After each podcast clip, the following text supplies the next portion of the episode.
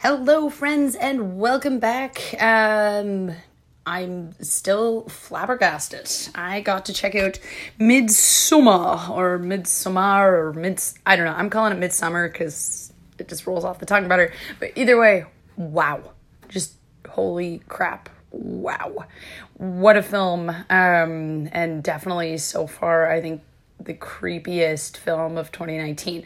I wouldn't put it as scary, like it didn't keep me up at night, but it definitely has a lot to unpack, and we're gonna get into it uh, shortly. So, heads up, go see it soon because it'll be an episode coming up, guaranteed. Um, but either way, before we dive into that, I hope everyone's having an awesome summer so far. Um, and uh, you know, doing awesome fun activities, one of which uh, escape rooms Anyone ever been? I've only had the pleasure of doing one that was somewhat horror themed, um, but I have to say, I feel like doing an escape room was more fun than, well, I'm just gonna ruin it now because it's yeah, it's already over. Um, then an actual escape room. That's right, guys. We're talking about Escape Room, the film. It it, it, it didn't suck. It wasn't as bad as like Possession of Hannah Grace. It, it, it had somewhat of a plot it just we'll get into it. It wasn't it did not blow my mind. All right, but but without further ado, let's definitely listen to the trailer.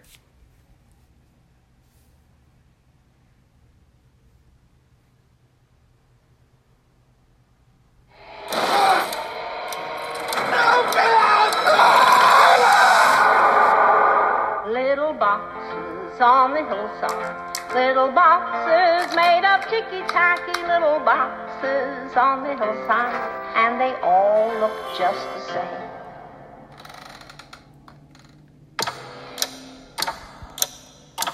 You want to control your life, but life isn't a science experiment. You can't contain your world forever. Try doing one thing that scares you over break, okay? Yeah. This serves as an entry voucher for Minos escape rooms. Be the, the first, first to escape our most immersive room yet. And win a million dollars. So, uh, when does the game start? I think this is the escape room. We should look for clues. What are we looking for here? Anything that looks like a puzzle or a code. It looks like an oven dial. That looks real. It's kind of warming up in here. Uh, excuse me. We'd like our hit now, please. Well, that's creepy as hell. Is it getting hotter? How do we get out of here? It's Fahrenheit 451. Got it. Oh! Talk about immersive. What's wrong with you? That was real. Whoa. Dumb question. Are we outside? So we get this figured out, so we get the hell out of here.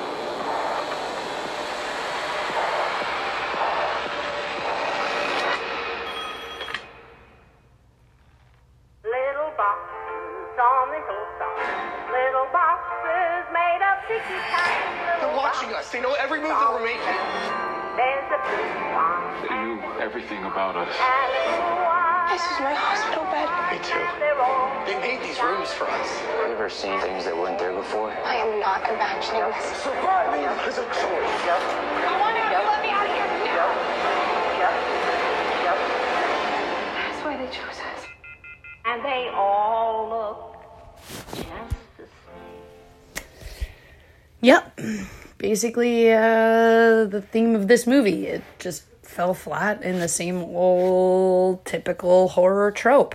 Um, and we'll get into why I have issues with it. But essentially, Escape Room is the 2019 American psychological horror mystery film directed by Adam Robitel and written by Bragi F. Schut. Hope I'm pronouncing that correctly. And Maria Melnik. Now, the film stars Taylor Russell, Logan Miller, Deborah Ann Woll, Tyler Labine, Jay Ellis, Nick Do- Dodani, and York Van Wageningen. I hope I'm saying that right. Uh, either way, um, follows a group of people set to navigate a series of escape rooms, only to discover that their fates are tied to whether or not they can beat them in time. Yeah, lo and behold, crap-tacular. So, development of, of the film began in August 2017 under the title The Maze, um, and essentially filming took place in South Africa in late 2017 through January 2018. Released in the United States January 4th, 2019. I remember seeing these trailers. I wanted to see this film. Um, yeah, I'm so glad I didn't. Um, either way, at Sony Pictures Entertainment, we've we gotta talk. You guys definitely need to figure something out here. But I guess you've figured out the equation somewhat because it was a box office success, grossing over 155 million worldwide that weekend. Um, and the film received mixed reviews from critics. Um, and uh, who praised the atmosphere and the cast, but criticized the familiar plot and its failure to take full advantage of the premise. So, the plot. We open up um, with a typical Quentin Tarantino esque type of uh, style, which is to start kind of from the end. So, we have a character, we have no idea what's going on. It just shows him in the middle of an escape room, trying to figure it out, yelling for clues. And to me, this part kind of caught me off guard because the character, he doesn't, he, to me, he just did not seem smart enough to be picking out these clues. He's and we'll find out who he is. Um, you know, it later turns out to be Ben, who's kind of this drunkard stoner like character. No, he does is a little bit more of an introvert and does, I guess, have somewhat of a soul and somewhat of a mind. Perhaps I'm not giving him enough credit, but I don't know. I, you're essentially your impression, you know, is picked up right away, and I just didn't feel that that he could solve it that quickly. But either way, before the escape room itself collapses in, we're whisked away and we're picking up from another character sitting in her classroom, Miss Zoe. She's a, sci- a shy physics student, um, and essentially over the Thanksgiving break, she's being left alone and told by her physics professor to come out of her shell a little and to do something that scares her. Now, um, we're also given a, a, glimpse into a couple other characters. We have Jason, who uh, the successful, wealthy day trader. Ben, who I'd mentioned earlier, our stock boy, who's hoping to get promoted, um, basically move out of his mom's house. Um, and then as we arrive to the conclusion that each one of these guys has been invited to this weird event, this weird escape room from these little boxes, which they all deduce you know, were sent to them from other people. Um, you know, we were introduced to the other few characters, um, and I have to say I didn't really quite like the way they introduced these few, and then instantly pick up with Deborah Ann's character. Um, got her name here, um, Amanda. It, it just, I don't know. To me, they should have showed each one, but I have a feeling that this film, if there was a director's cut, there's a lot of stuff that definitely was left on the editing room floor. so uh, we're introduced to everybody. They're all sitting within this lovely little reception area. Um, and it's really bizarre. I mean, as Amanda walked in, the guy said, Thank you for your service, hands her a name tag. You know, they're just told to basically kindly take a seat and that the game master will arrive shortly. Um, though, this is when I said we're introduced to the other three characters, including our uh, poor Danny. I don't know. I, this was probably my favorite character. He's just so enthusiastic about these damn escape rooms. Um, and sadly, we'll meet a terrible demise. But um, it just he was kind of my my most favorite. He's the one here in the trailer, eagerly jumping around, uh, screaming about, "We need to find the clues." Um, it just I don't know. He kind of made made the film for me.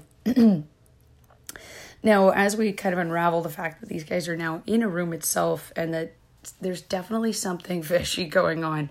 I mean, there's no one answering for them, you know, they're asking for help.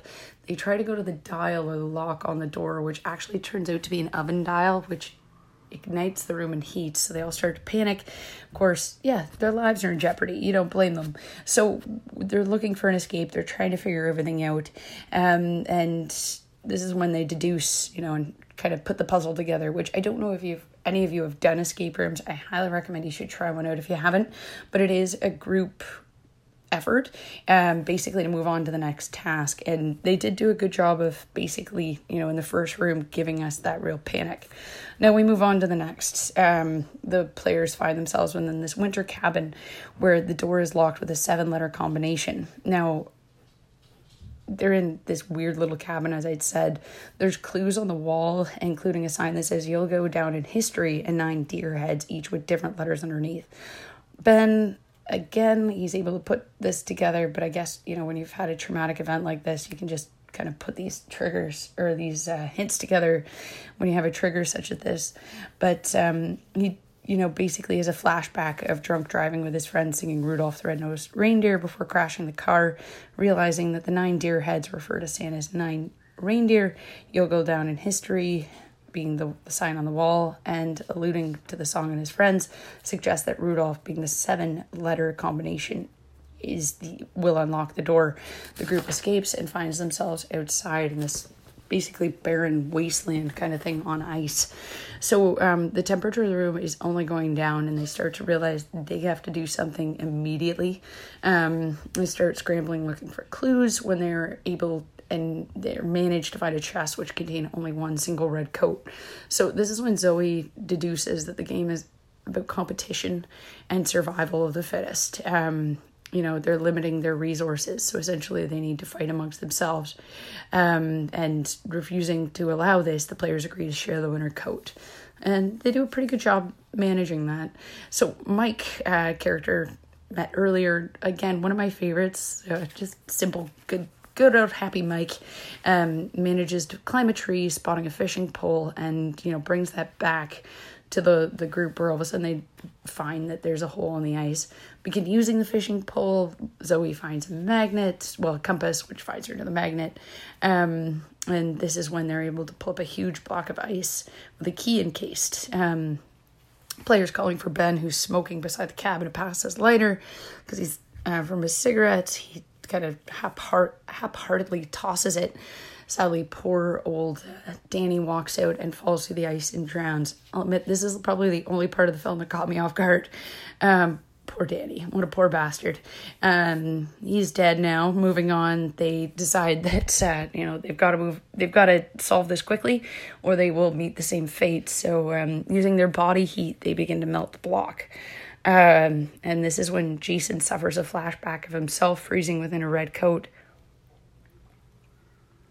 with his roommate and we start to kind of see that he also has some dark story that um, will unravel here shortly.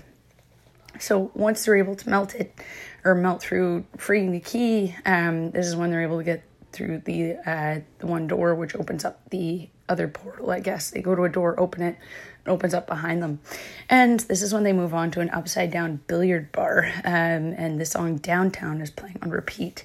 It seems to be a version of musical chairs. Um, and I'll admit this is when my attention really started to dwindle. Um, I, as you guys have heard me say before, my rating system on boredom is essentially if you're watching a film at home and you feel the urge to reach for your cell phone, the director, something, director, writer, cast, something has, you know, they haven't done it right. They haven't whisked you away. And if you find yourself bored during the film, it's a great film. So this is basically when it started to happen for me. Um, either way, this is when Amanda's, um, you know, time to shine. She realizes that the missing eight ball is the key to the room. They start to looking around. Zoe realizes that there's a sliding pu- picture puzzle, but at the same time, this is when they realize that the floor below them is like an elevator shaft and it is falling out beneath them. So, um, course, there's a big back and forth. They all kind of, you know, swing around essentially to try to get to safety. Um, and this is when Zoe has her flashback of being in the plane crash um, and sort of basically suffers a panic attack. Jason tries to calm her down, um, trying to get her to safety before the floor falls again. Um, and essentially, this is when Amanda tries to travel to where the other players are. Um, dropping the key, she tries to swing for it. Um, a little bit of a moment where she tries to grab for the phone. Lo and behold, she plummets to her death.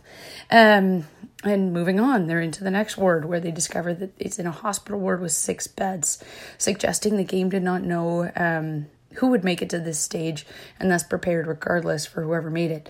But the beds are made to exactly um, from the medical files on the bed revealing their past. Viewers learn that um, that each one of them is a sole survivor. Zoe surviving a plane crash in Vietnam, Jason on a boat um, with his roommate, uh, Ben who basically survived a drunk joyride. Um, Mike's brother who suffocated in a mine, um, a mine cave, a mine cave in. Uh, you know, lo and behold, they start realizing that um, Danny was uh, the only one who's survived out of a carbon monoxide poisoning, and Amanda, being a war veteran, survived an IED blast.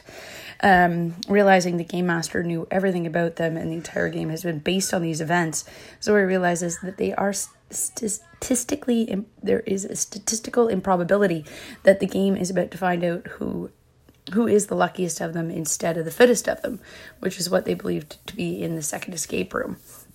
So a short clip plays asking the players if they have the heart to let Dr. Tan Yu help who help you become a better you. Um, and this is really weird infomercial. Um, and his name has appeared quite frequently throughout the rooms. So it was suggesting that he's a heart surgeon um, and probably the game master. All of a sudden, there's this timer counting down, and Jason discovers that if they don't get out within five minutes, the room's going to fill with poisonous gas. And essentially, being fed up with the rules, everything that's going on, Zoe refuses to continue playing and starts smashing up lights uh, and cameras so that they can't see them, essentially relying on her earlier physics paper about quantum zeno effect, um, where whereby atoms won't change if one takes continuous measurements. So um, Mike, Ben, and Jason essentially discover that the next task moving on involves an EKG, mach- EKG machine, um, and that the three players basically have to figure out how to get the heart rate correct to move on. Sorry, guys. Um, and uh, essentially, passing from Mike, discovering that his well, we start with Ben, his heart rate's too low. We move on to Mike, it's too high. They end up using the defib- defibrillator on Mike, killing him. Um, and this is when essentially Jason realizes that he has to use it, but calming himself down to a certain rate. Um, lo and behold, that's the key, opens up a passageway and they move on. But Zoe refuses to go. Um, basically, she's has her own plan, leaving her into what we believe to die in the gas. So, entering a room covered in optical illusions and strobe lights, Ben yells at Jason. They kind of have this back and forth, and you know they snap at each other um, about Zoe's death. And essentially, this is when Ben confronts Jason that you on that boat killed your roommate. He didn't just float off due to hypothermia. And based on Jason's reaction, you can pretty much deduce Ben was right.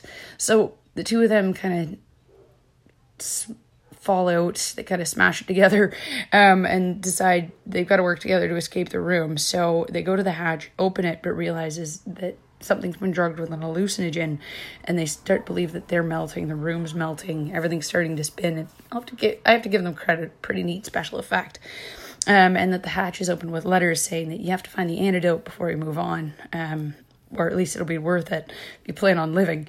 So, fighting the effects, they, you know, go back and forth, and in a stroke of luck, randomly hitting the walls, Ben activates a switch which reveals the antidote syringe. However, there's only one single dose, so the two of them kind of have to fight it out. This is when Jason breaks Ben's leg. Ben eventually pushes Jason into the desk and kills him, and Ben injects himself with the antidote and falling through the hatch into an elaborate study room.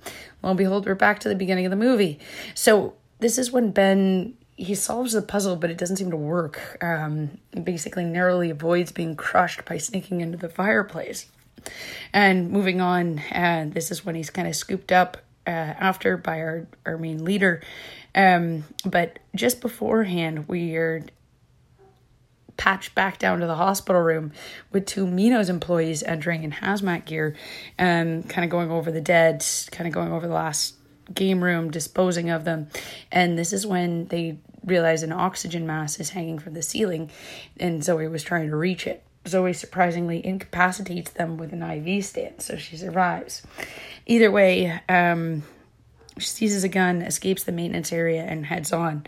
So Ben's in the control room getting an idea of the actual story, and this is when we get the usual typical trope, you know, that the game master designed this and that, you know, it's. Uh, they keep having to come up with better and more elaborate escape rooms for the amu- and amusement in these savage games um, because it's it's meant for this rich elaborate wealthy group of individuals who are watching and they're looking for more exciting ways to make the game more elaborate.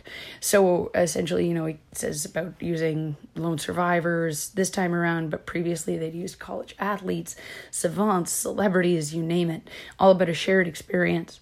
So, um, moving on, this is when we just find out that the game master is going to try to kill Ben. He wasn't meant to survive, not meant to get the money. And this is when Zoe shows up, kind of there's this huge back and forth. And all of a sudden, the game master is kind of tossed into the game, which was bizarre to me, but I guess these guys are always watching. So, as uh, there's kind of this back and forth, uh, you know, he goes to choke out Zoe. Ben manages to get up, smashing the game master and reaching for the gun. This one, you know, unloads the clip two in the chest, and we're whisked away to the hospital where Ben is in a hospital room recovering, and Zoe goes off with a detective back to the building where the games took place. Um, as she's explaining things to the police, it seems that the evidence in the facility has disappeared, and that there appeared to be three illegal substances in Ben's bloodstream. So essentially, to them, this just looks like some stone pardon me, some stone teenagers um, coming up with uh, some, you know, kooky story. And, um, you know, all that's left on the wall is an, a sign that says no way out, an anagram for Wu Tan Yu, leaving Zoe screaming. Personally, I think this is where the movie should have ended, but all of a sudden we're told it's six months later and Zoe and Ben are having a coffee and going over Zoe's elaborate plan to basically find their headquarters and take them out. The main, the main um, elaborate group of individuals that's you know planning everything. Little does she know, the puzzle makers are able to track everything she does and sees that she's bought plane tickets to come to Manhattan to come to them. So they're planning to create a new game for her, which is essentially going to be the flight itself with a 4% chance of survival. So, of course, leading us up to the. Uh, truth that there is going to be a shitty sequel. Yay! So that's it. That's all. Hope you guys enjoyed that film because I thought it was kind of crappy. Um, cast, you guys did a great job. I mean, Taylor Russell as Zoe Davis. Gotta love her. She's Canadian. Um, Deborah Ann Woll as Amanda Harper. This is Jessica from True Blood, one of my favorites.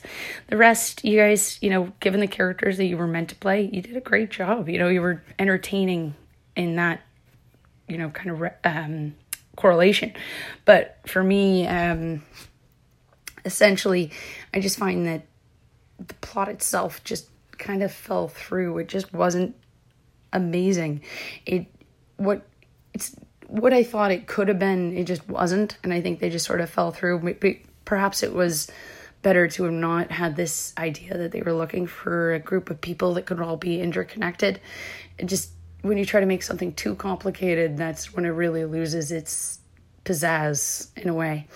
Um, maybe I'm maybe I'm wrong because I have talked to some people that said they absolutely loved this film. It was kind of a fresh new take on something um, that they hadn't seen, but hadn't seen before. But to me, it just seemed like the same old kind of tropes. So it, it just it, it could have been better, I guess. So, release wise, as I said, this came out January 2019. Um, I guess in Poland, though it was delayed, um, there was uh, a really tragic event actually. Uh, five teenagers died in a uh, escape room in Koz.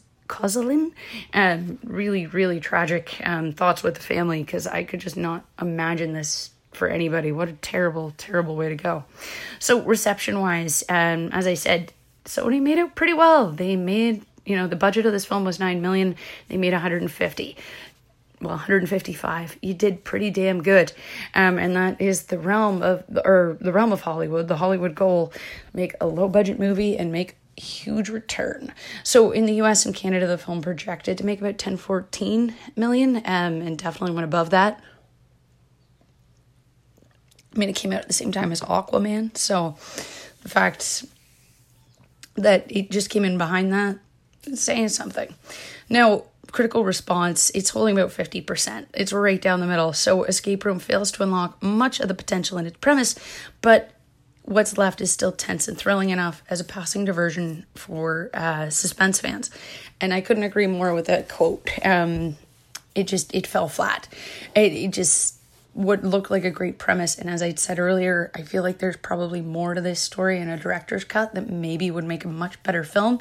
I mean, in the trailer, you see them reference um, Fahrenheit uh, 411 or can't remember the name of the book but either way it's a, it's a classic um, that is not seen in the actual film itself so there's obviously a pretty big scene around that um, just little things like that i think that just would have made this a little bit more of a f- full film. Um, it, it, it's just essentially i mean the super elite that idea that there's a group of people committing acts that we could not fathom is an old trope. This is dating back to a short story from the 1920s. It's effective. Um, I mean, news events as of late show us that this shit is actually happening. Um, but when it comes to putting it on film, uh, there is definitely a secret formula to making it work. Um, for me, two films that stand out in my mind that made it work were Hostel and Cabin in the Woods. Um, for me, this one just it tried and it failed. Um, and I, I just I, I don't have the answer as to why. I just hope perhaps the sequel might be able to correct that, but I highly doubt it. So, um, for those of you that did enjoy this film and are excited about the sequel, you've got about a year, August 14th, 2020. Um, essentially, it will be released. So, I guess we have, for the, some of you, you have something to look forward to. Me, we'll see. We'll, we'll see. I mean, the airplane at the end did look kind of interesting, but the movie was pretty crappy, so you guys will have to really do a lot of work on that trailer to sink me. But either way, thank you all for listening. Um, I mean, without you, none of this is possible. As always, if you're feeling generous, drop a five star review on iTunes or however you listen to the scare review uh, today, tomorrow, whenever you got some time. Share some love. I mean, it just basically helps show everybody that you know, this podcast is kind of fun, kind of exciting, or at least so I hope so. Um, either way, um, you know, if you don't want to leave a review, maybe you want to say hi to me on Instagram or Twitter, always, always appreciate it. And as always, guys, a big thanks to Beardly Dot Designs and Bogue.end.bean. Uh, check these guys out on Instagram and Etsy. It's some of the coolest shit you will ever find. Horror, fantasy, what's not to love? Um, and of course, guys, big things coming. Keep an eye on my Instagram for more news. And as always, keep calm, stay creepy.